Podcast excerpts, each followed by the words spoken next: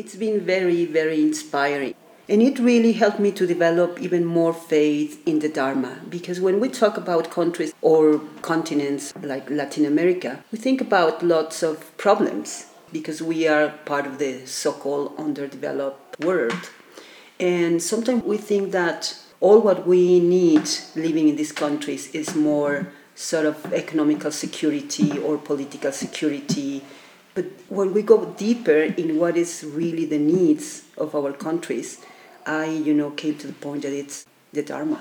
I mean, what we need is something for our minds and our hearts more than the other, you know, the other things. We never know what's going to happen in our countries. We want to bring the Dharma from Mexico all the way down to the Patagonia, and I think it's possible. We already have some women in the Patagonia, so I think we are ready to create a network, a network of people and there's more now women committed to travel and go down there to teach.